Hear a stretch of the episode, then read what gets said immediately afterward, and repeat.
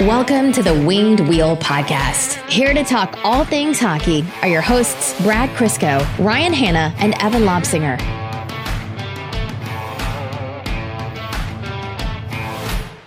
All right, Brad, consider yourself lucky. There are hockey gods looking out for you because I had a whole segment, like subsections and bits and side jabs. I was going to get a clown hired and everything for a harass Brad with hypothetical bad Pierre Luc Dubois to Detroit trades. And they, the hockey gods have graced you with the mercy of him being traded before this episode. So I don't know what you did to deserve this, but you cashed in a lot of good luck this weekend, my friend. No, I don't want to cash in any of the good luck. I need it for about 20 minutes from now. Brad's uh, Brad's Buffalo Bills are in the conference championship. Uh, okay, look, I, I actually should say this now. We're recording at about just before 6:30 p.m. Eastern on Sunday night, and um, I tweeted this, and I've already gotten some angry responses. But look, it's been a it's been a garbage weekend for Detroit sports fans in so many ways. Um, I'm not going to stop crying, literally crying about you know the news that Matt, the expected news, but still the news that Matt Stafford's going to leave, and having to watch what we did uh, with Detroit and Chicago on Friday and again today was abysmal. Um, just a garbage weekend all around. But watching the Packers beat themselves and lose in the conference championship, I know there's a lot of Red Wings Packers fans. A lot of you are suffering with that condition. And to you guys, know that this is coming from a Lions fan. So before you get too upset by it, I have literally no ground to stand on. But I say it sparks joy. And it made the weekend a little better.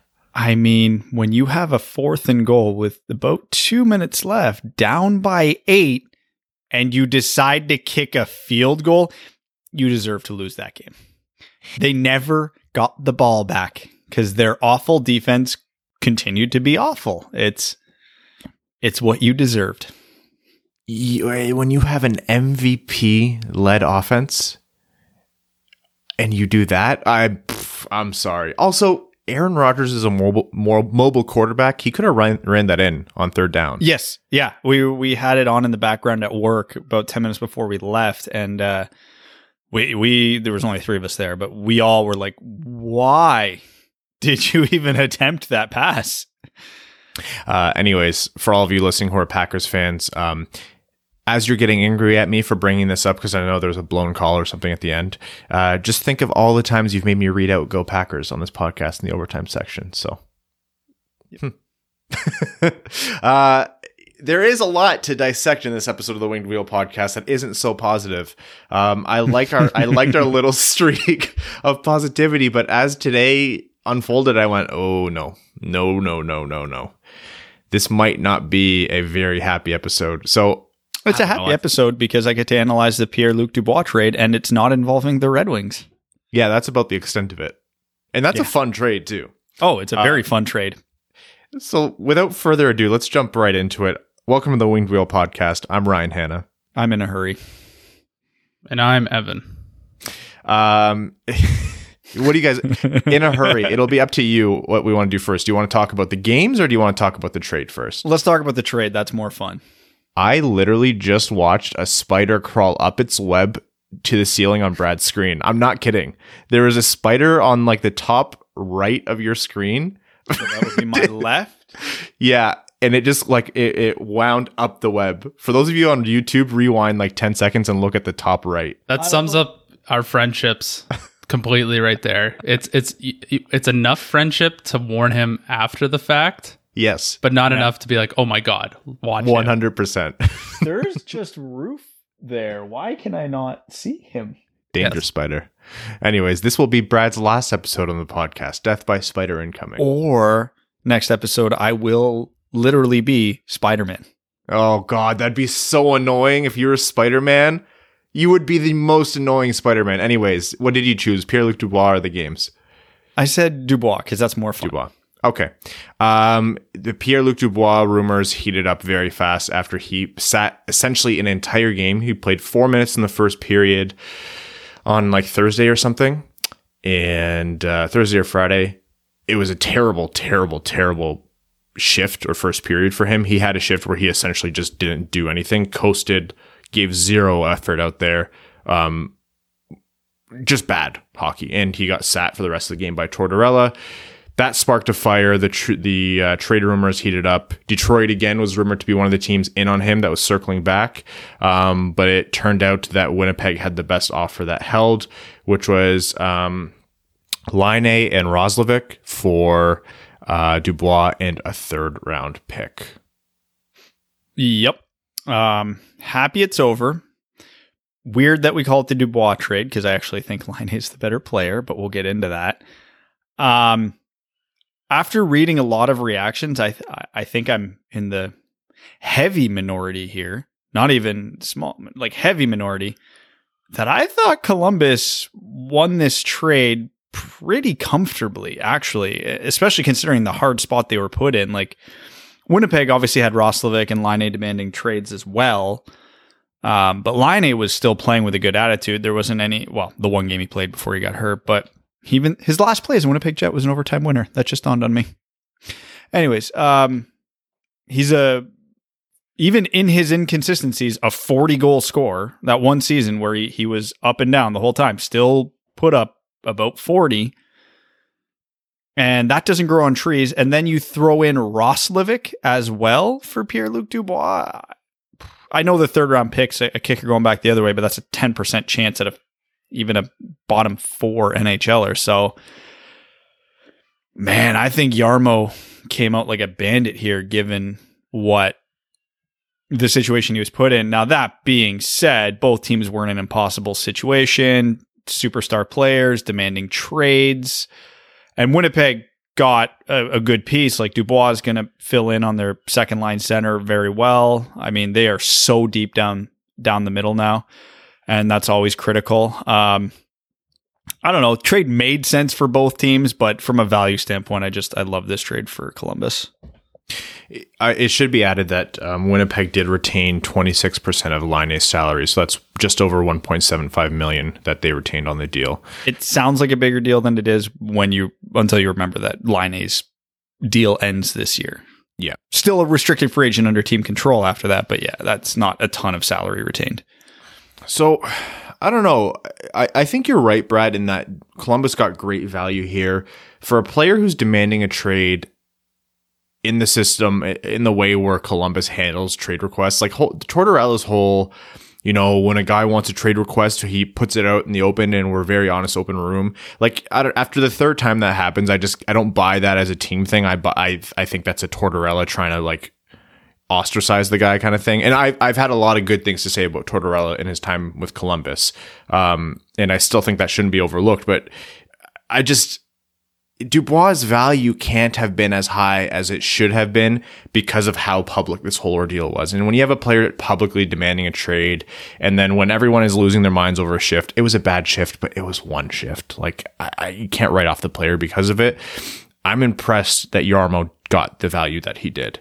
Um, it was kind of a perfect storm of sorts because the whole Laine departure from Winnipeg thing has been rumored for some time, and it was kind of a known secret that those two weren't getting along, and that wasn't destined to be a long term managed or marriage. So, yeah, I mean, if you can turn Pierre Luc Dubois and a third into a per, like a game breaking goal scorer when he's on his game in Laine, as well as Jack Roslovic, like good for you. That that's we can debate the value for either team, and I think this makes sense for either team in, in, in a lot of ways. But yeah, Jarmo Kekalainen has shown again to to be able to get value.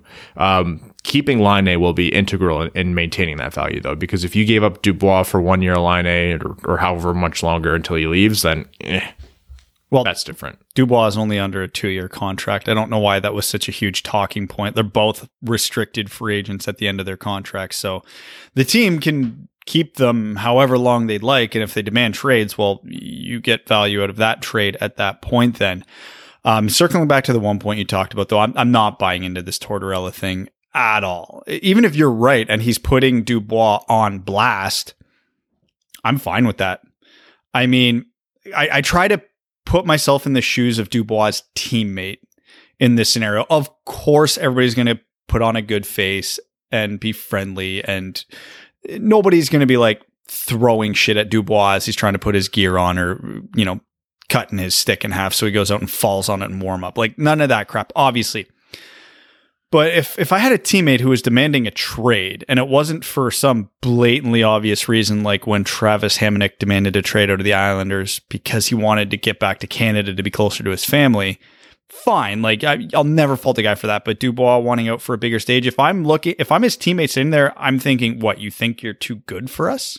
What's wrong with what we have here? Again, I wouldn't. This is not stuff I would ever say to Dubois, or I wouldn't even make it toxic. But if I, I'm a teammate, that doesn't sit well with me. Unless you have a damn good reason to not want to be here, why don't you want to be here? What what's wrong with us? What's wrong with this team? Because if you want a good NHL team, you have to be eh, willing to go to hell and back for your teammates. So whether or not Dubois putting out an effort, that's a debate that I'm not getting into. He had a bad shift. It happens. Who cares? But I need to be able to trust my teammates when I'm on the ice. And if I was uh, one of Dubois' teammates, that wouldn't have been there as soon as that trade demand went out. Well, what's wrong with the team is that it exists within Ohio, and so that should be lesson enough as to why he wanted out. well, they'll both be used to playing in desolate wastelands. Yeah, so it's honestly. not not that much of a transition. What was the one tweet? Uh, Dubois wanted out of Ohio, so he got sent to Canadian Ohio, and Laine wanted out of Manitoba, so he got sent to American Manitoba. I, am not even sure that's accurate, but it's, it's just close enough to be funny. Yeah. Oh, it, it it's close enough that it, it, we don't need to nitpick here. Yeah. Um, look, I, I don't. I part of this has been like the the downplaying of Dubois as a player, and I know Brad, you're not entirely high on him, and I think that's where we come in differently. I still think a 22 year old center with Dubois' abilities, like yeah, sure, this season, like the start of the season, didn't go uh, the same as the way uh, it did in the bubble for him, where he just completely was lights out. Um, but that's a great get. Like you do not have that asset on the market a lot, and I have to applaud Winnipeg. It's a tough trade to make, giving up Laine and Roslovic, but if you're going to give those guys up and you get a top center who's young and cap controlled, like that's a good haul.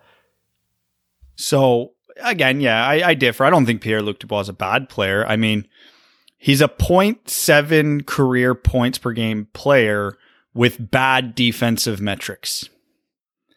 I mean, I know because he's big, he gets labeled as a two way center. I mean, the underlying numbers so far say that isn't the case in his career. Uh, he is a good play driver offensively, though, and, and that 0.7 points per game seems to be lower than where it should be relative to what he's generating, which part of that probably has to do with not having a great supporting cast in Columbus. And he's obviously going to get that in Winnipeg because they've got forwards coming out the ass.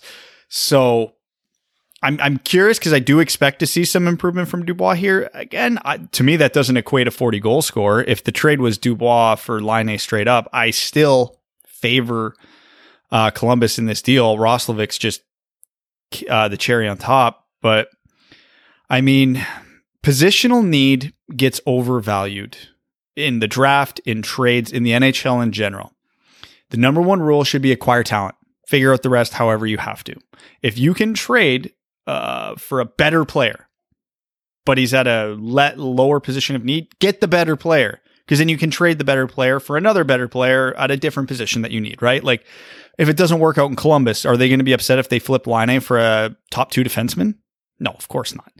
So I don't know. And, and again, I, I, saw some people saying on Twitter that goals are overrated, which is odd to me. Like, yeah, yeah, I understand. I understand the context they were getting at, but I mean, 40 goal scores don't grow on trees. Look at the Red Wings power play right now. Just, just put Patrick Laine on uh, out there right now. Even with the garbage system that the Red Wings have, and that power play goes up three, four percent just with him sitting on that off wing. So yeah, again, I, it makes sense for Winnipeg. I'm just from a value standpoint, I'm, I'm going to argue Columbus here because I don't. I think Pierre Luc Dubois is not better than Larkin. And Larkin, we've had debates for years. Is he a true number one center on a cup contender? The counter argument to that, when we talked about in context with Detroit, is if you have two of those, then yeah, and that's fair. But obviously, he didn't go to Detroit and he went to a deep center team. But are you trading a possible perennial 40 goal scorer for a guy who's going to play on your second line? To me, no. And I understand that Laine sometimes played on Winnipeg's second line, so it's kind of a moot point. But again, Winnipeg stacks, so they're not the every team comparison. So I don't know. Eh, I don't have super strong feelings about this trade one way or another, but it is what it is. Well, Laine will fit into Columbus really well because he'll be his ping will be will be way better in Fortnite, closer to those East Coast servers. have a way better time. Yeah, I'm The, just, uh, if I'm Patrick Laine right now, my number one question is who the hell is getting me the puck? well, Oh, number one center, franchise center, Max Domi. unironically, you have to be happy that they brought them in if you're Columbus, right? Because who else is there? Roslovic. Roslovic, yeah, that's it. Um, they're going to have to figure out their center depth, but hey, it's not like they had a lot to say in this matter. It's become a, a, a trend with Columbus. Look, I, I joke about Ohio whatever. There's tons of players who play in you know non-traditional markets or or smaller markets who don't want to leave en masse, and for them to lose the star talent that they have over the past few years, Columbus has to figure out what the hell's going on and they need to fix it because they cannot afford to keep doing this. At some point, they're going to run out of runway and they are going to crash and ruin what should have been a contending rin- window because all of their star players want to leave. Um, what that could be, the obvious answer here, a lot of people jump to is John Tortorella. Is he, you know, pushing guys out of the room? I don't think I've seen enough to say that Tortorella has become an issue in a locker room again. Um, he has that history, yeah. Um, a big test of that is, is going to be how Patrick Laine is going to fit in. Patrick Laine has had, despite being a 40 goal pace goal scorer since he's come into the NHL, um, he's had questions about his effort. He's been hot and cold. Uh, there's been questions about him buying into the team system. He's clashed with with uh, you know management and coaches, whatever it might be. Not to a dramatic degree, but that's kind of why he was on the outs in Winnipeg because teams typically don't trade 40 goal scorers. Um, how he and Tortorella get along and what Tortorella is able to get out of Laine is going to say a lot about his standing in that locker room and his future with Columbus, in my mind. Yeah, and uh, a, a few former players have come out in support of Tortorella since that narrative uh, has been thrown around since the uh, trade was made. They're like, yeah, he's tough, but like you want to run through a wall for the guy. So, you know, if if you can't handle tough love, what are you doing in the NHL getting paid millions of dollars to play hockey? Scotty Bowman was the same way, and he's viewed as the greatest coach in the history of hockey. So, you know, I don't buy that he's tough is a bad thing. And let's not forget, people criticize Laine for his two way game and his play away from the puck. And last season, it was noticeably improved. So he's a guy who's willing to listen to instruction. I I understand before that he was labeled a floater and lazy, and in a lot of ways, it, it looked very accurate.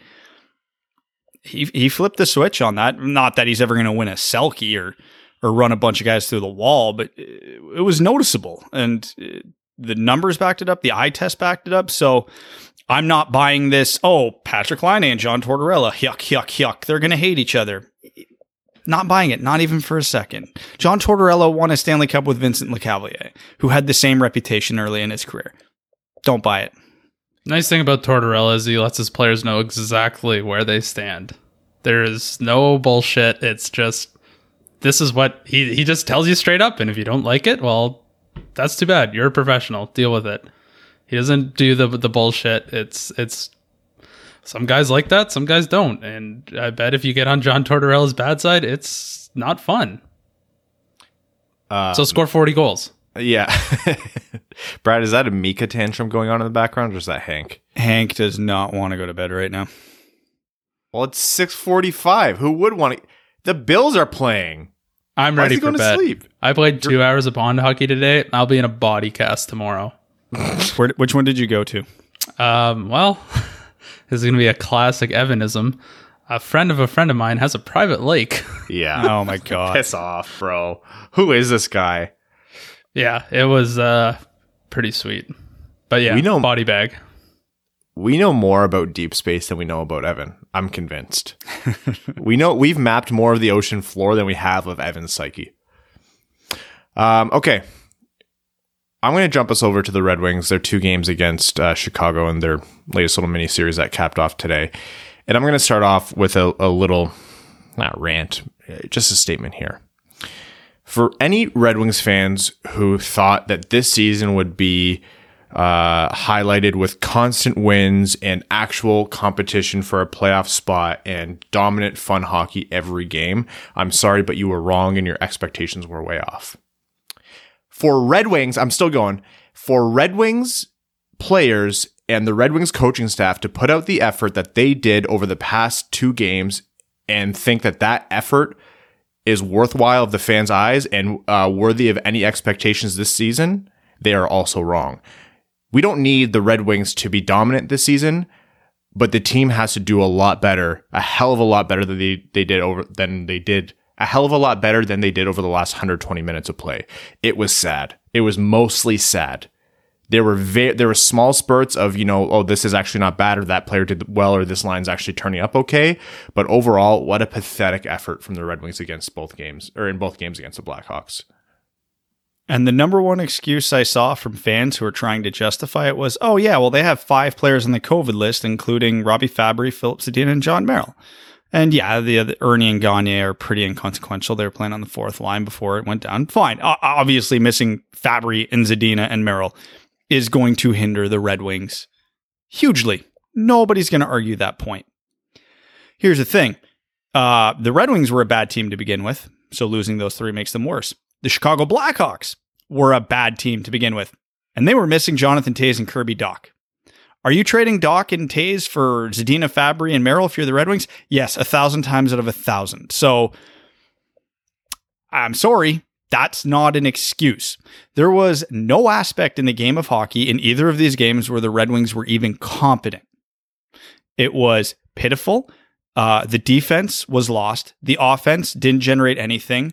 The goaltending was fine, which is a big downgrade from where it was the first four games. And the coaching was non existent. Like it started right from Friday night when the lineup got released. They were doing that garbage 11 forward, seven defenseman thing, even though they recalled Givani Smith and the lines were all jumbled and you could tell the forwards couldn't get a rhythm because they didn't know who they were playing with. Shift a goddamn shift. And the defense were all over the place and you could tell out of sync and whatever. When you lose five guys to COVID, that's going to happen. You'd like to have seen a proper lineup at that point, whatever. You think you'd learn your lesson the next game. Nope. It took till game six before we saw top six forward Luke Glendening. Just. That may just, actually be a record, though. Uh, uh, yeah, for longest it's taken. Yeah, honestly. But it's. It's comic, comical how bad the ratings were. Again, if these two games happened as they did, but to the Tampa Bay Lightning, it's still unacceptable, but I don't think anybody's freaking out right now. Th- this was maybe the next worst team in the NHL to the Red Wings. And and the Red Wings made them look like a cup contender. They had let in not an average of 5 goals over the last 4 games. Literally every one of the last 4 games the Chicago Blackhawks had played before they played Detroit, they let in 5 goals. 20 goals in 4 games and Detroit managed 3 in the next 2 against them. That I'm sorry that is not okay. No, and it's easy to blame the players and don't get me wrong, the players shoulder a lot of this because the effort was outside of Larkin and Bertuzzi, I'd say lackadaisical would be kind. Um, there was a handful of other players like Brome and Glendening who you, you could tell were moving, but let's be honest, as much as we've been on the Brome hype train, he's he's not a game changer. So if he's one of the very few guys you have going, you're not winning that game. Um, and again, I'm gonna get into this now because I know it was I was it was all the rage on Twitter, and I sure as hell was fueling the fire. You fueling a fire? Weird, right? again, it's easy to react, overreact six games in, but I've been banging this drum for three years, so I I'm not overreacting. There's no reason Jeff Blashill should be the coach of the Red Wings anymore. And before this sounds too cold and harsh, I understand Jeff Blashill's probably a smart dude, a good guy. Everybody, everybody who's ever met Jeff Blashill has absolutely nothing but nice things to say about him. That is fine. And I hate seeing people get fired. We look at this as a uh, our entertainment, which it is, and these players are just video game characters, and the coaches are video game characters. They don't matter. So Jeff Blashill losing his job is a very real thing happening to a very real person, and that sucks. But in the end, this is a business, and this team has progressively gotten worse every year that he's been there. Again, look at the roster. Understandable. This was a year we should have seen significant improvement. We were cautiously optimistic after the first four games because out of those four games, they had one game where I think we can safely say they were the better team. Now, Columbus and Carolina, two good teams. So, okay, yeah, they were, they had two bad games, one decent game and one good game, and they came out two and two. We're happy. That might have been Carolina and Columbus just being rusty. That could have been Columbus in turmoil because Dubois was still on the team there. So that was a very uneasy room. Who knows what happened there? These two games just put a big old spotlight on everything that's wrong with the Red Wings. Defensive zone positioning is a train wreck.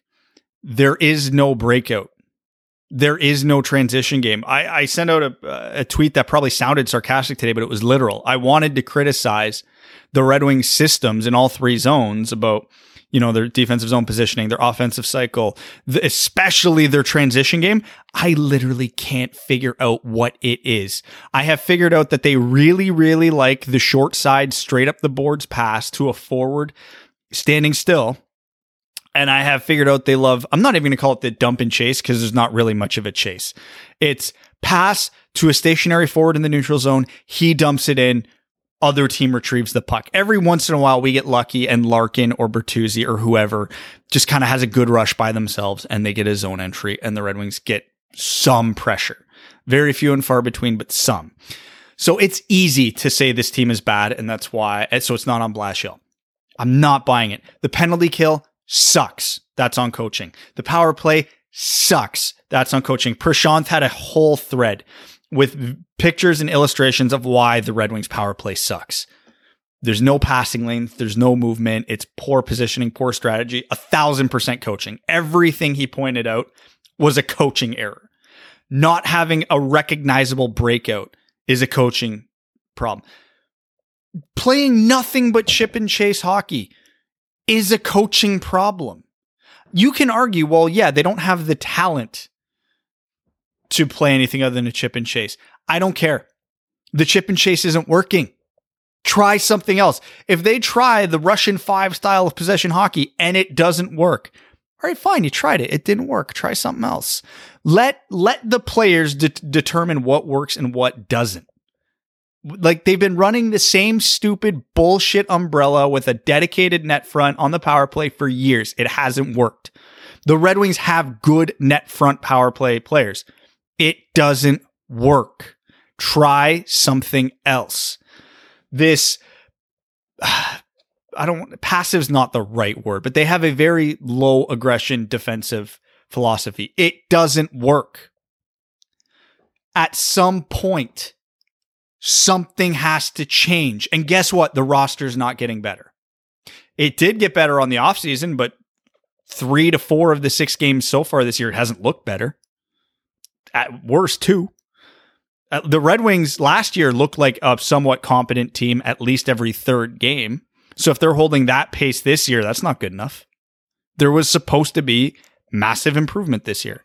They added more wins above replacement than any team in the league. So I just I'm I'm tired of it. He's the third longest tenured coach in the league and I've never seen a redeeming trait about him as a coach in terms of the on ice play. I don't care how good of a teacher he is in the background. I don't care how much the players like him. That we're at the point now where he's actively hurting the future of this team because look at Anthony Mantha's bad habits that have crept into his game. He's been garbage the first six games. Like, unless he's battling an illness or a sickness, it's on the coach to get him going. Plain and simple. I mean, you can argue, well, Larkin and Bertuzzi and Zadina have gotten better under his tenure those those guys are highly skilled. They're the best players in the team. Of course, they were going to get better. You can't praise Blashill every time a good player gets good. I'm sorry. I just I don't see the player development. Who's the guy that wasn't expected to be great that got good under Blashill? Michael Rasmussen? No. Taro Hirose? No. Dennis Cholowski? No. You can make a case for Filip Hronek, sure, but the first six games of this season, Filip Hronek's looked pretty bad. He's regressed. So that's a no. Uh, the goalies, sure, because he's given them a lot of work. I mean, that's a lot of words to say. I am done with Blashill as the coach. I don't care how you feel about tanking and him leading us to a better pick this year. Doesn't matter. He's legitimately doing long-term damage to this team now. And and it's it's been over five goddamn years of this. I, I'm almost at the point I don't think no matter how the rest of the season goes, my opinion is going to change. Because unless I see something absolutely dramatic change in his philosophy, his everything, like his lineups, his systems, his freaking uh, personnel decisions, until I see everything change, I don't I don't see a way out. And that was Brad's Mike Milbury 11 minutes. So thank you all for uh, tuning into that. No, uh, that was pent up for a while. I was I was trying to not I was trying to not do that like two games into the season or three games into the season, and everybody just be like, Brad, come on, you gotta give more than six games. Well, no, no, I don't. Not anymore. It's been five years. No. The worst part about Red Wings hockey is how boring it is. If we were playing run and gun, um, like just no defense, like six five games, I would feel a lot better about this team. Big, at least for scoring. At least it's interesting, you know. But it's like six two today. I don't remember the other scores because that's how bad the games were. I don't remember what the scores were because they're so boring. So it's really tough to watch. Yeah. I First feel like our Discord is just a support group at this point during the games. It's like we it's one person talks and everybody listens, and then we try to comfort them out of their depression. I'm in it just for the Evan memes, honestly. But Yeah, but the too. thing is, Evan's complaining about boring, which objectively is just an entertainment complaint. It's not. This is what Blashill coaches to low event hockey, and there is some logic to that when you have a, a weak team. Again, try something else. I would love to see Zadina and Bobby Ryan and Dylan Larkin and Anthony Mantha flex their offensive creativity and lose every game 5 4. I'm totally okay with that. You can teach defensive systems. Let's not beat the creati- creativity out of these players before they even get a chance to develop it at the NHL level. Um, speaking of entertainment, how could you be bored when Mickey Redmond says bitchin' on live TV? I love that. He Mickey Redmond has run out of fucks to give. Like he is just all out. He does not care and is hysterical. What was it? Zadorov was bitching at the referee. I was like, oh man, Mick, I love you. Mick is going to get us through this season. Honestly, him and uh, Ken Daniels, I think it was who was it? Uh, yeah, Ken Daniels goes. Nielsen has scored a lot in his career. Mick goes, not in Detroit. He is our spirit animal. Honestly, those two are going to get us through the season. Yeah, the first game, the only nice thing that happened was, besides legitimately the Mickey Redmond making us all laugh, was Larkin scored a beautiful goal like towards the end of the game. Nothing else happened. And then the next game, I was like, well, that was a really shit game. Like, that was a terrible effort. They have to come out and do something different. And like Brad very eloquently put to you, and I'm not even saying that ironically, Brad, you hit a lot of points there. It was a terrible effort all around. I thought the Bertuzzi Larkin Brome line looked good, and that's not surprising because Larkin has been consistently good for Detroit, and Bertuzzi and Brome work super well together, as we've seen. Um, Mantha was awful. A goal was directly his fault today. And yeah, I agree with you, Brad. A lot of that does go on Blashill, but provided that there isn't something that we're not seeing here, like an injury or an illness or something else, Mantha has to own this too. You just signed a contract for big boy money and you made a, a public statement talking about how you want to earn more. Go out there, play like a big, the big man that you are and dominate play like we've seen you do. Anthony Mantha should be held to a higher standard than other Red Wings players because he is objectively the most skilled player on the Red Wings. And he should not be worse than uh, Mathias Brome out there. And that's not a knock on Brome. Again, Brome is not a game changer, and it's a testament to Anthony Mantha's skill and who Anthony Mantha is as a player and why we hold him to stu- such high standards that he has played the six worst games of his professional hockey career and he still has three points. Like, he has the talent. And again, it's on him. Of course, it's on him. It's on him more than it's on Blashill to get going. If he is this like cripplingly hurt or sick or whatever, okay, maybe he needs to rest a few games. Fine. We know the season doesn't matter. I'd rather have 100% of Anthony Mantha for 40 games than 50% of Anthony Mantha for 56 games. And he's looked like 50% of Anthony Mantha, which, hey, coincidentally, he's got 0.5 points per game, which is, we all thought he might hit a point per game this year. So, hey, very on brand. Um, yeah, just, I don't know what's wrong with him because, again, it, can't just be an effort thing because why wasn't this part of his game for the last four years? This is new. And that's the concerning part because part of it, part of me for the first three, four games was like, no, no, no, it's not effort. It's not effort. It's not effort. It can't be effort. After six games, uh, if it was illness or injury, I would have expected that to have improved by now. It hasn't. I'm going to jump back here to Blashill because, you know, mostly, Brad, we skate past this question when you bring it up. Um, but I think it's worth bringing up now. Like, Blashill, we said before the season that his test is not or, or, his target was not to become a playoff team or win anything significant. It was legitimately just to bring this roster to a point where the win column and the performance on the ice reflected the changes that Steve Yzerman made to the roster in the offseason, which, as you said, Brad, they improved it a lot addition by subtraction and also filling in a lot of holes with sufficient players. Are they all stars? No. Of course, we're gonna have we have the uh, the next Hart Trophy winner, Bobby Ryan, on the team. But besides that, these are players who can just play up to speed, who can play passable hockey and not be completely decrepit like Detroit has had in the past, and like they continue to have with you know the Frans Nielsen types. That's Blashill's test. I'm still saying at six games in, in theory, it can change, but every single day and, and today more than any other day in Blashill's tenure, I have moved towards he is not going to change. He is not going to get better at this. I don't see a solution or a long term future with him in Detroit. If Yzerman wanted to wait till the end of the season, I would not be surprised. And I wouldn't even blame him. But if he did it now, I would. This sounds like a, a, a pussyfooting around the question or like fence sitting if he waited, I wouldn't blame him. But if he, if if Yzerman fired Blashill now, I would be in support of it for the reasons Brad stated. I, am not actively calling for it, but at this point, I'm not inspired by it, and I don't think my mind's going to change.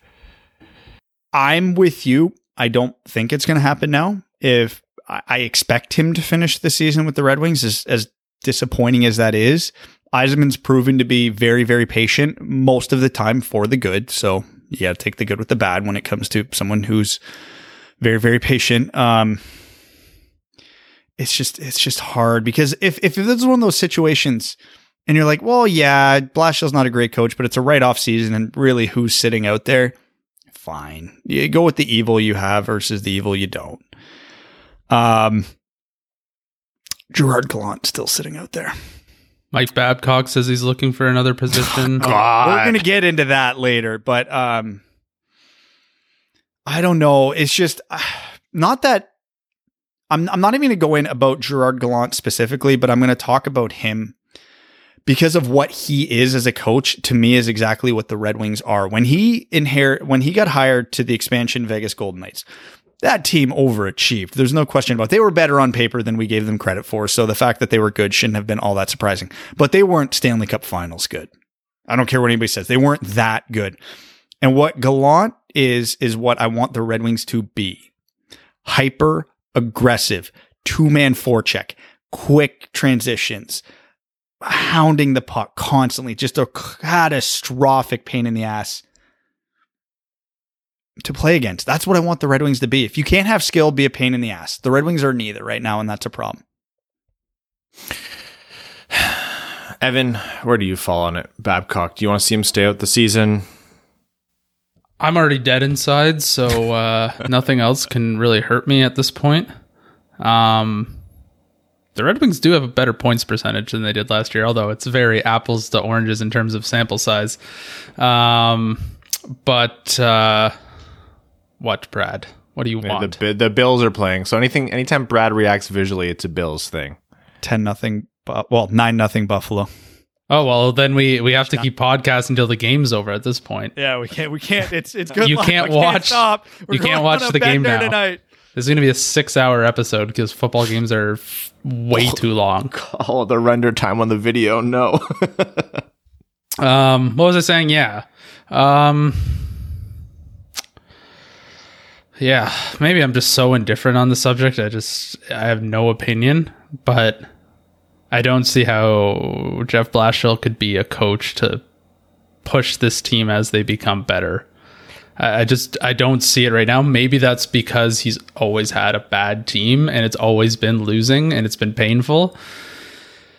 But you've seen what some of the coaches out there who don't have a team or a job right now have done with previous teams who overachieved. So you, it, it's tough. Um, I just I just really wish it wasn't so boring and painful to watch. And if bringing in another coach changes the systems to at least be somewhat entertaining and we see some creativity out there and some risk, um, I would be for that. So if that means getting rid of Blashill, then I would be for that. My only thing is, um, Brad talked about the power play before in, in reference Prashant's thread, which I'm happy about because my feeling on the power play right now is that whenever it works, it's an accident, like at best. It literally was. So look at, um, I forget what goal of the game. It was, I believe, the second goal of the game, Tyler Bertuzzi's power play goal today. That's going to get a tick on the stat sheet. And every once in a while you get lucky. So I understand that's part of all power play percentages. That was a horrific play that they got lucky. It was a bad entry that was recovered by Larkin. It was bad half wall play where Larkin was able to spin out of it and make the keep the play alive and get it back to Hronek at the point. That was a piss poor point shot and decision to take that point shot. And it was bad rebound control by the goalie. And it literally just happened to land on Bertuzzi's stick as he was cruising by. Like, great, good on Larkin to keep the play alive, and good on Bertuzzi to be Johnny on the spot. But everything about that play, 99 out of 100 times, doesn't result in a goal. It's Yeah. just, it like Ryan, you phrased it perfectly. That was an accidental power play goal. Every time the Red Wings have the wall, the puck on the half wall on the power play, I want everybody to pay attention to this because it's happened about a thousand percent of the time. Normally, it's Mantha who's the trigger man on that side. He has the puck and he doesn't have the shooting lane. Look across the ice. He doesn't have a passing lane. When Larkin has it on the other side, look across the ice. He doesn't have a passing lane. A, that's the power play structure because they're not manufacturing offense, which is a, a phrase that gets used in football a lot, but it, it, it applies in hockey as well. They need to manufacture offense when you have a low skill team. They don't. They don't move. They're in the wrong spots. They don't even utilize the bumper. They might as well just throw two guys on top of the crease at this point. That bumper guy, he's there, but he's not. And this is where handedness matters. If you're going to run the power play off the right half wall, you need a right shot in the bumper, and they don't do it. Not that they have a ton of right shot op- options, but still. If you don't have a right shot option, cool, run it off the left half wall. It's it's everything about their power play is just flawed. Everything. So all of it is run. The power play is run by Dan Bylsma, and that's why I think if the coach is going to be replaced, I want the new coach to have you know carte blanche on on his staff. I don't want it to be Dan Bylsma comes in as the interim, or I don't want it to be they come in a new coach but keeps the assistants.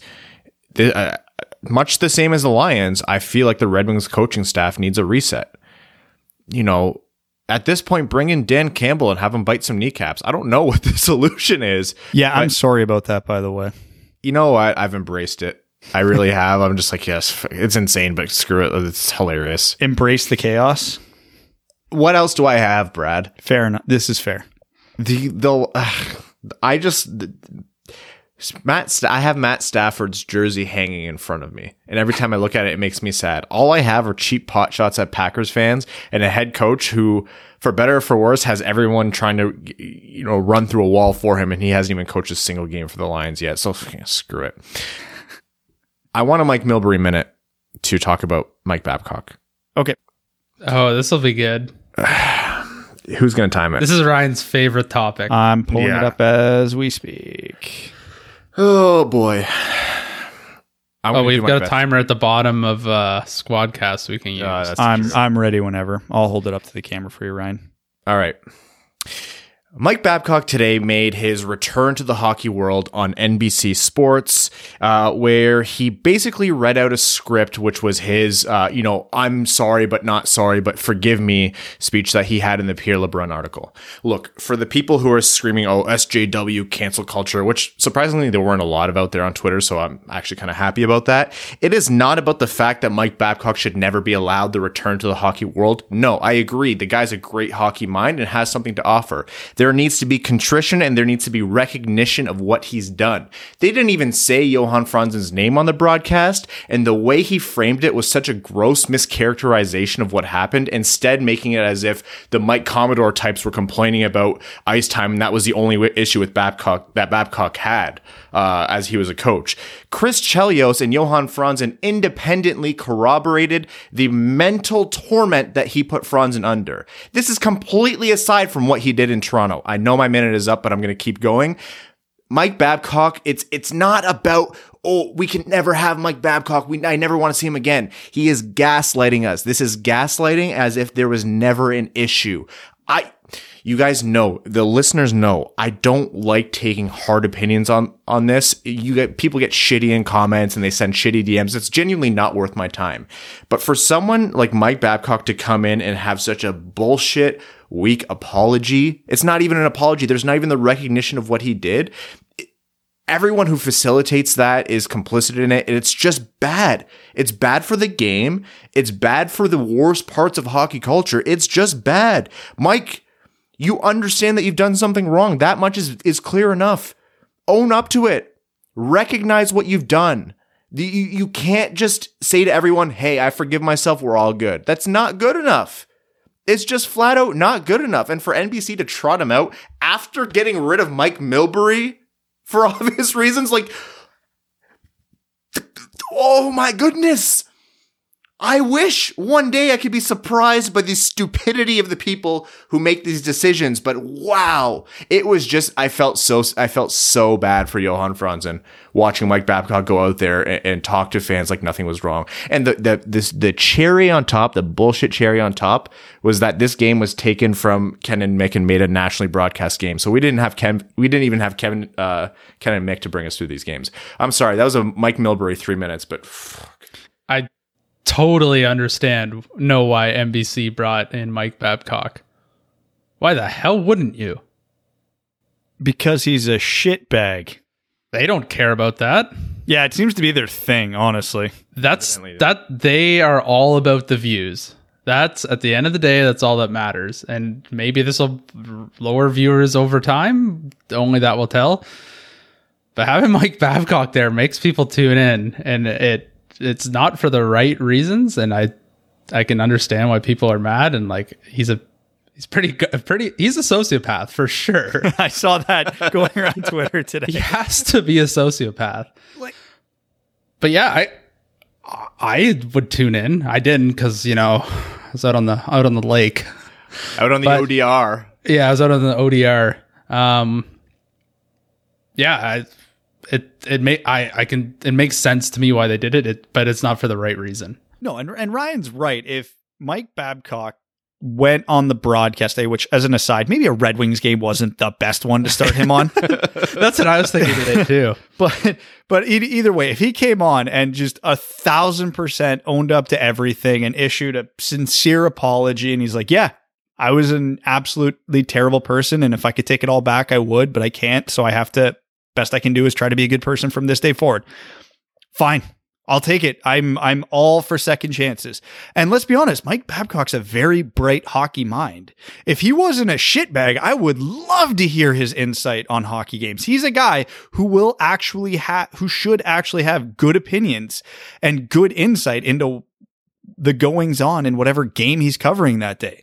Like nobody has ever questioned Mike Babcock the hockey brain. He's just a shitbag. And now we have to deal with another shitbag. At least it's an upgrade over Mike Milbury, who was a shitbag and a moron. So, you know, I guess we got that going for us. Um, yeah, the hockey takes got better at least. Yeah. So it's it's just stupid. I couldn't believe they did this. I could like I can't say I couldn't believe they did this, but hey, the the TV contract's up soon. Maybe we'll see uh, Fox Sports or an ESPN here, and uh, we'll be at least a little lighter on the the Babcock for the coming the, seasons. The, the, like the whole thing, like it could, it would have been so much easier and so less dragged out with this saw piece by LeBrun and all this other this parade route of I'll say air quotes apolo- the apology tour. If he had just said what you said, Brad, like it could have been done today in 30 15 to 30 seconds and everyone would have probably moved on for the most part. But it's like the continue like like um just you know making him sound like the victim and all that crap it's like it's so ridiculous and it's just I, but I'm not surprised because he's such a stubborn person. Like everybody knows that from his coaching personality. Why wouldn't that transform or transfer over to everything else? Like it's just it's just so like just just just say sorry. That's literally all you have to do, and he can't do it, which is the craziest part. My hot take is that he either does exactly what you guys said, or I genuinely truly mean it when I say I would have preferred him to have not addressed it at all. My hot take is he's not sorry. No, he's not. Of course, he's not. Like, like he's not because when you listen to him talk, it's basically all about winning. Whatever he can do, he or that he thinks he can do to maximize a team or a player, he'll do it. So if he thinks, you know, putting Mitch Marner in a room and like saying, "Tell me who you think has terrible work ethic or worse work ethic than you," and then rats out those players to try and raise them up, or like tries to squeeze more to France by being a complete douche canoe. Like he he I don't think he had a limit. Like I actually think he feels like that was what he should have done. Everything you just said, plus the stuff with Mike Modano and oh my Commodore God, and Chris Chelios, and like it, it was a joke on Twitter, but this is he is a textbook sociopath. The it's Commodore all about the me and it's all about the win. This the is, Commodore uh, Okay, you finish your yeah, point. This is textbook sociopathic behavior. I'm like just saying like the Commodore one for me is the pettiest because he basically like wanted Mike to come and like he obviously wouldn't have come if he like wasn't over Mike Babcock being a douche and he was like he was over it so he came to Detroit and then Mike Babcock like rekindled it because he wasn't over their feud which is like the most like petty playground bullshit. Oh, and let's imaginable. Not forget, let's not forget the Jason Spezza thing in Toronto too. Yeah, just absolute loon psychopath, sociopath. Just I hope he's a sociopath because if not, he might be the biggest like asshole in the history of humanity. I'm, there's a there's a crowd of people who are who have been responding. Some of them more aggressively than others. Uh, I love. My favorite reply today was uh, Esther cancel culture mobster. I was like, "Oh, me. this is this is right up your alley, Ryan." Yeah, it's me, the mobster. um, the the response I've been getting is like, "No, that's just tough coaching." No, if you want tough coaching, the epi- the, the the the epitome of doing what Evan said, which is anything you need to to win, but walking the line of maintaining humanity, look none other than who Brad referred to in Scotty Bowman. Scotty Bowman was the textbook example of that. And there, it's not an easy line to walk. I'm sure there's people who would complain about Scotty Bowman's methods, but do you see what's what's been happening with Mike Babcock coming out about Scotty Bowman? No. All well, even this, Mike Keenan, like he was like one of the mass. If there was like the the Mount Rushmore of mind games, he's up there with Scotty Bowman. Mm-hmm. And Mike, um, thank God Mike Keenan play, uh, coached in Russia forever. Otherwise, he, he would never be able to show his face in uh, hockey again. But he w- he's by every account an asshole. But it, he, you know, tiptoed that line, probably crossed it more times than not. But he, he at least like was wasn't on this parade of apologies and all this crap. Like it's just it, I think we're all I think most of us all fit in the same boat where we just roll our eyes when we see this and are just disgusted by it. But yeah, yeah. Nobody should misconstrue this. Like I, I mean it when I say like I'm not trying to hedge. I'm not trying to walk anything back. I mean it when I say like my goal here in, in talking about this on the podcast and being angry about it and doing the whole Mike Milbury minute. It's not so to to build a voice to get Mike Babcock out of our faces and off the screen and he should go away forever. No, that's legitimately not it. It's that nice, if if he makes the choice to want to return to hockey, which is a public sphere, I'm sorry, but you have to go through the paces of recognizing what you did that was wrong, making amends, and show growth. I am just like Brad, all for second chances. I don't want, you know, you know, Mike Babcock gone forever just to blow whatever. That's not it. I'm not interested in that. I don't think I'm the moral arbiter of the ultimate truth or, or I'm not, we're not some purity test or anything like that. But if you make a tangible wrong, multiple in the ways that you did, and I'm not even talking about playing, you know, Auston Matthews less than 20 minutes in game seven of a playoff series that you needed to win. Like I'm talking human mistakes in a sport I'm it, you. It's embarrassing for you, I'm sure, Mike, but you got to go through the paces. But you know what? He's been given the co- he's been given the uh, the free pass around all those steps straight to forgiveness. There's been nothing else in between. It was mistake straight to forgiveness, and that's what we all have to accept now. God, So- I wish I got that more often. Yeah, it'd be great. And the rise and fall and redemption tour of Mike Babcock all happened in Jeff Blashill's tenure as the Red Wings coach. Who'd saw that coming? It's like Inception right now. There's like these like we're going into a deeper level all the time, and I don't know what level we're on anymore. But I just want to wake up. In before uh, Blashill fires Bylsma and hires Babcock as an assistant coach. Oh, you imagine? oh my goodness! well, so and- I'm going to do my best to not hashtag read the comments on this one because I know there's people who just won't. Well, you know. did, oh yeah, no, don't. Didn't never Babcock interview for a team this Washington. offseason? Was yeah. yeah, Washington. He'll be back. He's going to coach again.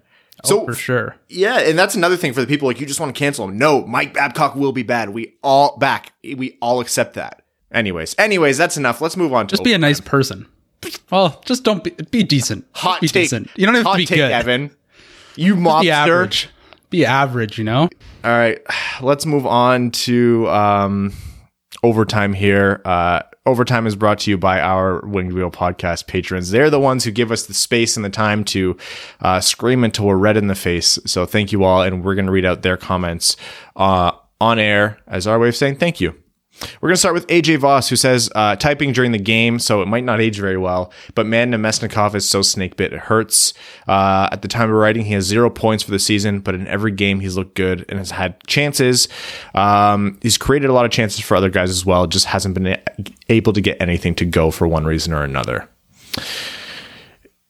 There's been flashes where I thought Namestnikov looked effective, but I don't think he's been particularly spectacular. Um, he's a new guy on the team, and I I wouldn't be surprised to see it come through for him. I'm gonna withhold judgment, but yeah, I, I've been. It's not an ugly zero point effort so far. Yeah, he, he's had his uh, Darren Helm moments um, of goals that should have been goals, but somehow weren't. Um, again, he's he's handcuffed by the system, and he's not a player who's skilled enough to generate on his own. Kind of like grab the puck and and will a chance to happen, like a Larkin or a Mantha can when he's on. So it, it is what it is. He'll he'll get his chances. They won't be often, but more so than at least half the forwards on this team. Uh, Evans bingo card says, "Is it too early to say that Staal could be slash is worse than Daley or Ericsson were? Dude is lost in the D zone is good for two to three bad pinches every game that allow odd men rushes. Uh, just saying, let's try something else maybe. But hey, we got a power play goal, so that's a positive. Oh, and let's not forget Ferk Mike, ba- Mike Babcock. Uh, I don't know if I'm going to say he was worse. That's a pretty high bar to clear, but uh, the fact that it's even in the conversation is uh, is a rough conversation after six games. Uh, Andrew Hadel says Babcock's a douche. That is all. Uh, Lauren T says, I know I'm not the only one who thinks having Babcock join in on the pregame commentary was a complete slap in the face. It's completely inappropriate that he's allowed to come back and do his little remorse and goodwill tour when he's showing neither. Anyways, like being back uh, to division rivals with Chicago, but also hate being run over by them. Anyways, frick the Black- Blackhawks. When do you think Blash gets fired? He doesn't. Oh, Blash. I thought you said Babs. Uh, Yeah. Blash. I don't know. I'm I'm still guessing off season. Off season is what my guess would be. Unless the Red Wings go on like an 0 7 streak or something crazy. They're lining up for one. yeah. We're, no, we'll, we'll beat we'll beat Tampa and Dallas back to back or something. Oh, of course. Yeah, yeah, yeah. Yeah, we'll get outshot forty to seventeen. Thomas Greiss will make thirty nine saves, and the Red Wings will win two one. I we've seen this script before. Antonio Gracia says, Help me understand. I get that Dubois is a good player, but after seeing him float and not caring until Torts benched him, why would a team clamor to sign him? I feel like he's one spat with the coach away from demanding a trade and throwing a fit unless until he's moved. Unless I'm missing something, I don't know I would want someone on my team if they were willing to just give up like that and pout until they get their way. I know he and Torts didn't get along well, but is there something more going on that I'm not aware of? P.S. Ferk Mike Babcock. Uh, probably, but I don't think we'll ever know. Yeah, I, think that's the gist of it. You'd you'd have to boil it down to just the torts thing for now because that's the only thing we can say. Jeremiah Dobos has fired the entire coaching staff and Babcock again just for the hell of it. Yeah, it's not a bad idea. Uh, Michael Thompson says, as much as I enjoy the Fratellis, I've heard Chelsea Dagger enough this weekend. Uh, I know we don't have the talent to execute high end plays. These blind passes to nobody slash empty space are infuriating. I know we're not good, but the lack of basic execution uh, and semblance of any kind of system or structure is horrifying. With hashtag these trying times, I didn't think a coaching change midseason would be much of a reality, but this trend is inexcusable. The one bright spot has been the FSD broadcast coming unhinged, throwing mad shade and having a bitching time. But now even today that was taken from us and we got to see Ascot covering it. yeah, Michael, you nailed it, buddy. Uh, Michael Barry says, "Hey guys, hope you're doing okay and that uh, and that the Bills win. Anyways, there was a report that the Olympics might be canceled. If that's the case, would you be in favor of delaying the season in order for players to get the vaccine? Also, delaying the draft is stupid." I yeah, I'd rather have a full league vaccinated a month or two behind. Just, I mean, look at how off the rails the season's already gone, and we're not even seven games in. So, yeah, it it depends. Now that being said, I, I've seen projections where some people think like there's going to be enough of a vaccine rollout uh, by the end of September where we'll be close to life as normal. Um, so I'm still taking the optimistic approach by that because generally on these projections they err on the side of caution. So if if everything overperforms, maybe we get lucky. But again, I'm not an epidemiologist. I have no idea how this shit works. But yeah, if, if it comes down to delaying the season a month to get the players vaccinated, fine. I'm a thousand percent for it. Uh, Jeff Lehman says it's currently 2 p.m. The game starts soon, right? Because it looks like our defense is just trying to run drills, but not taking it very seriously. Edit. So it's 6 2. Isn't there a football game on? I think that'll be more fun. It was. Uh, Haroon Khan says, "Hey guys, I'm actually confused when people say Blashill's growing with the team. That's like saying my math prof- my math professor is learning math and teaching me at the same time. It makes me question: Are the Red Wings just bad, or are they bad because of the systems they use? Is Mantha stagnating or hitting a plateau in his development because that's uh, who he is, or is it Blashill's system? What about Athanasiu, Tatar, Sve- uh, Svechnikov, Cholowski?" This is upsetting because sucking for years, you'd hope to see some improvement from a coach who's supposedly growing with the team. But all he's doing is holding Mantha and Larkin in the young core we do have in tanking the value of the older players. Thanks, guys, and let's go Red Wings. Yeah, and what was Athanasiu? Four points in four games to start with LA. Just saying. Uh, Evan Beckner says just turn the game off after goal four for the Hawks. I've always scoffed at a bit at Brad complaining about Blashill, but I think these last few games have finally flipped me. Team lacks talent, sure, but now lack emotion, consistency, effort, and just about every other attribute a successful team needs to compete. I'm all for sacking Blast just to get some fresh air and maybe light a fire under some of these guys. Uh, Alex uh, Pobochik says, I think it may be time for Anthony Mantha to start punching people again. well, let's not get crazy. Come on now. Uh, Sean, maybe that was the source of his strength. Honestly, every, every punch was 10 goals, but every punch had a one in three chance of hurting him. so two punches, 20 goal season. We're happy. Yeah. Sean Chavarella says, Hey guys, it's one step forward, two spe- steps back for the team. For me, the big takeaway after this weekend is how much better the team is with Merrill, Zadina, and Fabbri. Hopefully, these pieces are ones we keep for a few more years, but we still have a lot of old rot that holds the team back. Now, for something less depressing, I adopted a cat this weekend and I'm not creative. Any name suggestions for a female cat that can be wings related? Aggressive people names. Like, I'm talking name your cat Terry Sawchuk. Oh, God. Don't even make it like who cares about the gender of the name or the gender of the cat? Like literally name your cat like I don't know. Chris Anthony Oscar. Meowtha. That's actually really good. I like that. That's my contribution. I have nothing else. Name your cat Evan. I'll give you five dollars to name your cat Evan. Evan, what's your That's cat's good. actual name? Alfie. What do you call him? Fred. Okay, name him Alfie. Yeah. And call him Fred. Uh, Or name him Ghost- Fred, call him Alfie. yeah, that would be good too. Besides that, Anthony Meowtha would be good. Although people would think it's after a Pokemon. That also works. Yeah, that's true. Ghost of Podcast Pass says, guys, I know why Mantha has been terrible. I have two fantasy hockey teams, and for the last round of each of them, I drafted Mantha. Obviously, I can't be happy, and the hockey gods know this. So they made Mantha suck. I'll drop him on both teams right away. Hold Thank on. you for your Going back to la- last question. Sorry, timeout. Tyler Pertuzzi. Brad, that's your best work. it really is. Um, Rob Byram says, guys, I'm seriously starting to be annoyed by Mantha.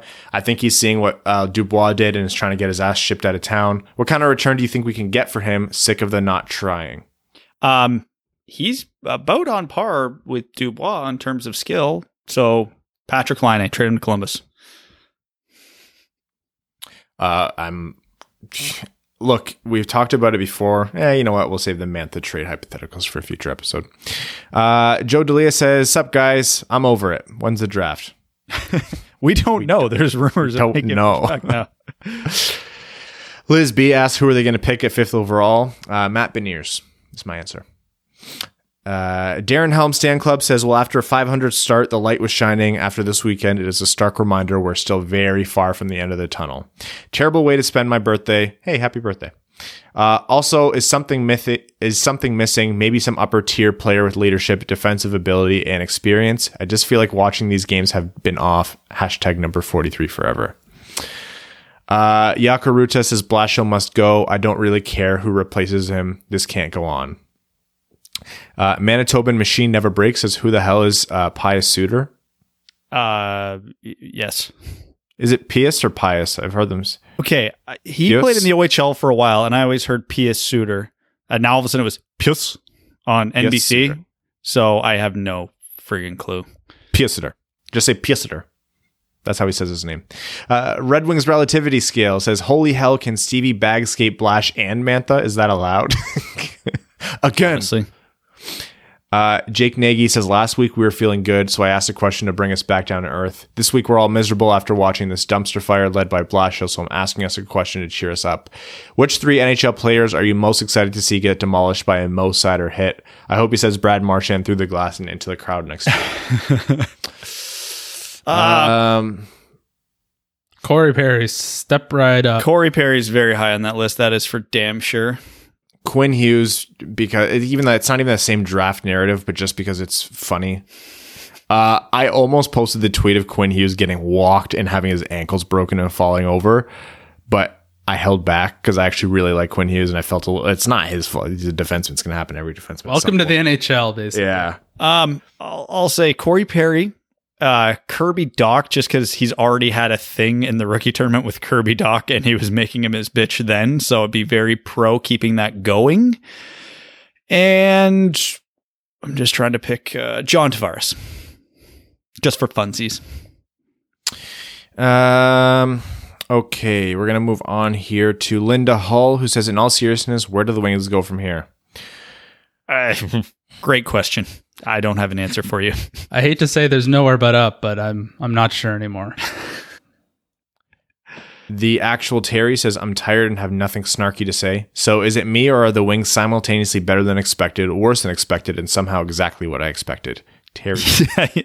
Accurate. Yeah. Yes. Wingnut says, Fire Blashill. That is all. Uh, Caltroit Red Flames says, if you guys haven't done a Mike Milbury minute in regards to the Babcock bullshit that happened today, I demand one, but I imagine it'll have been covered in some fashion. You know us too well. Uh, Matt Stafford Stan says, Good day, dud duds.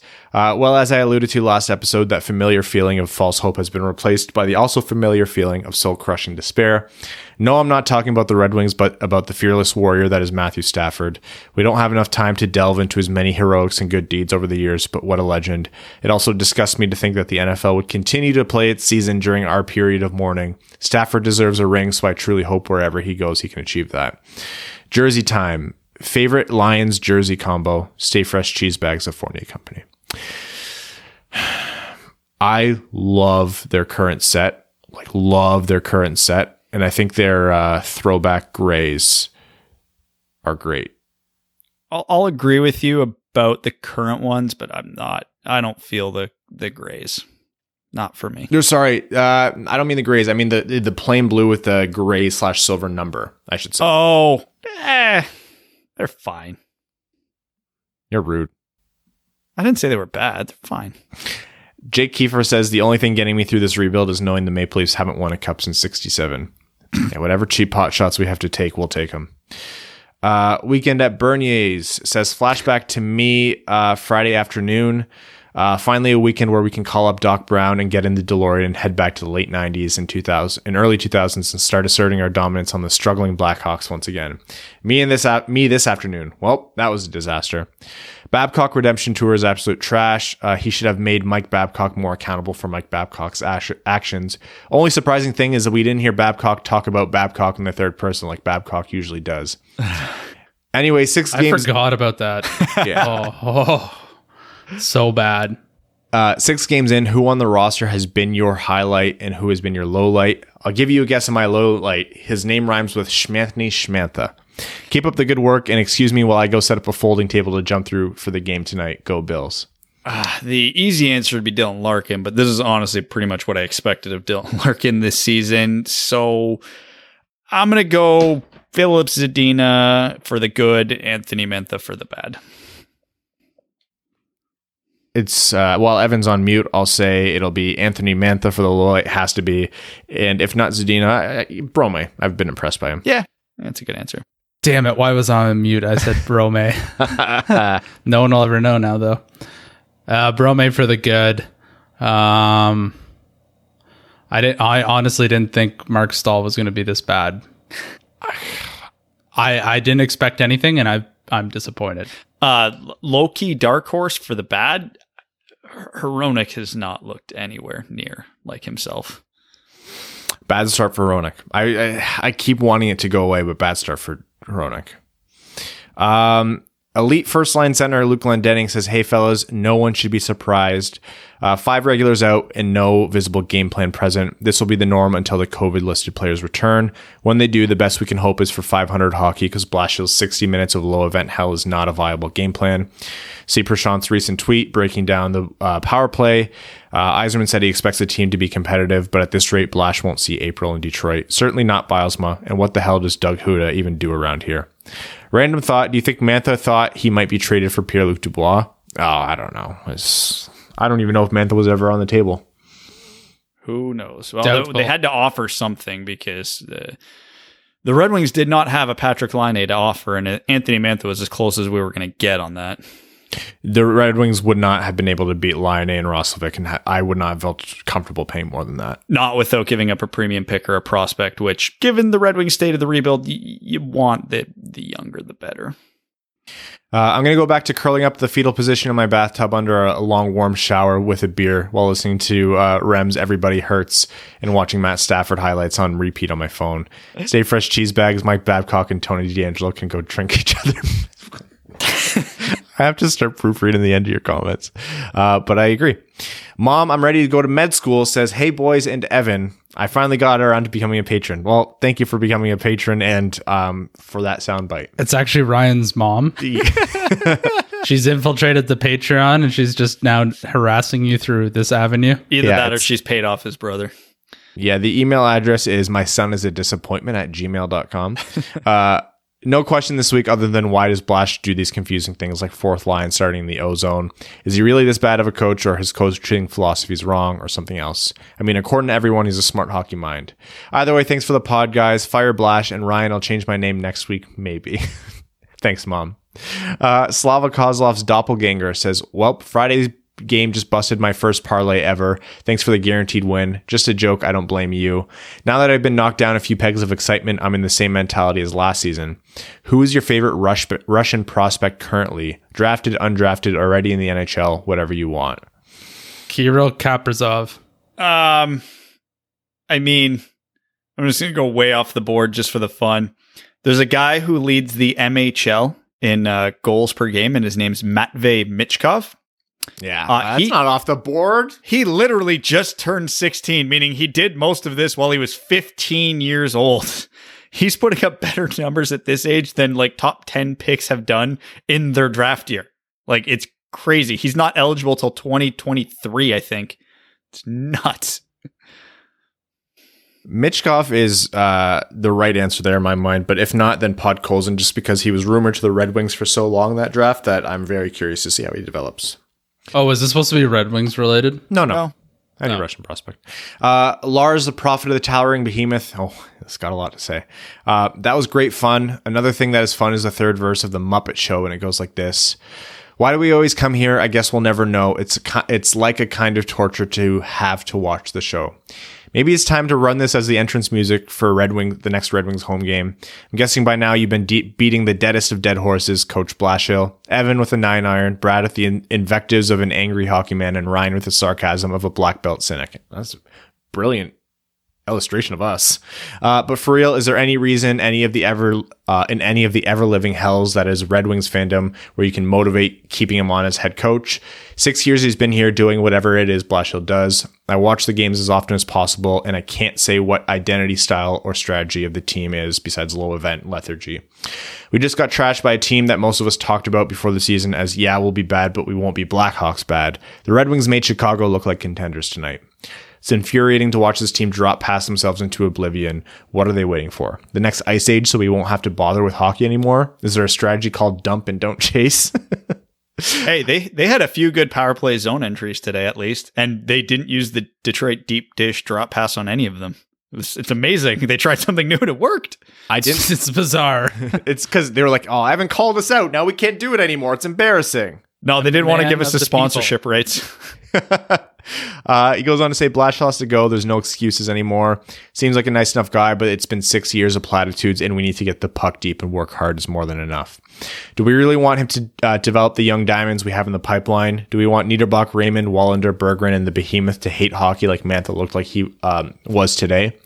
Do we want Athanasiu, Mantha, and the Cholowski treatment for the new batch on their way in?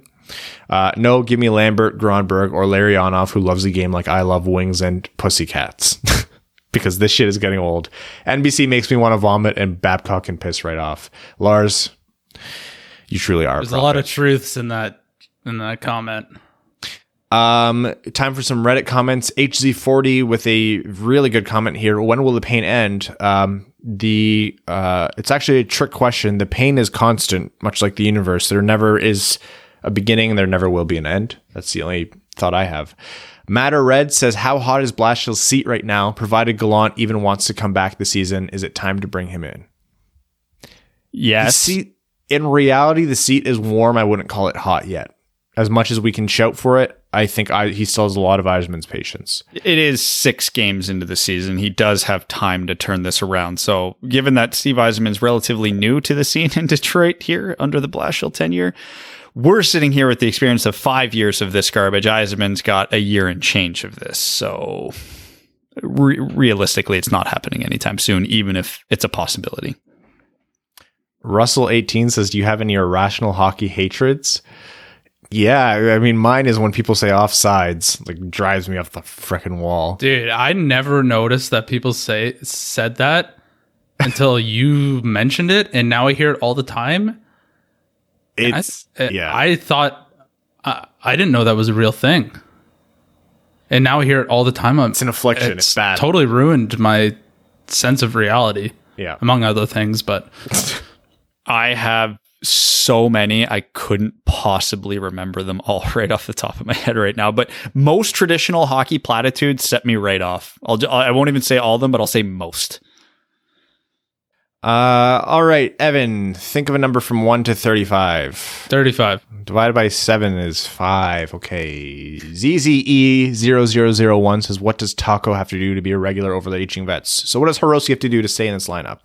Uh, be good on the power play and be passable at five on five is what would be the standard on a normal hockey team. Uh, given what history has taught us about how this regime makes lineup decisions, he has to become a Selke contender within the next three and a half periods.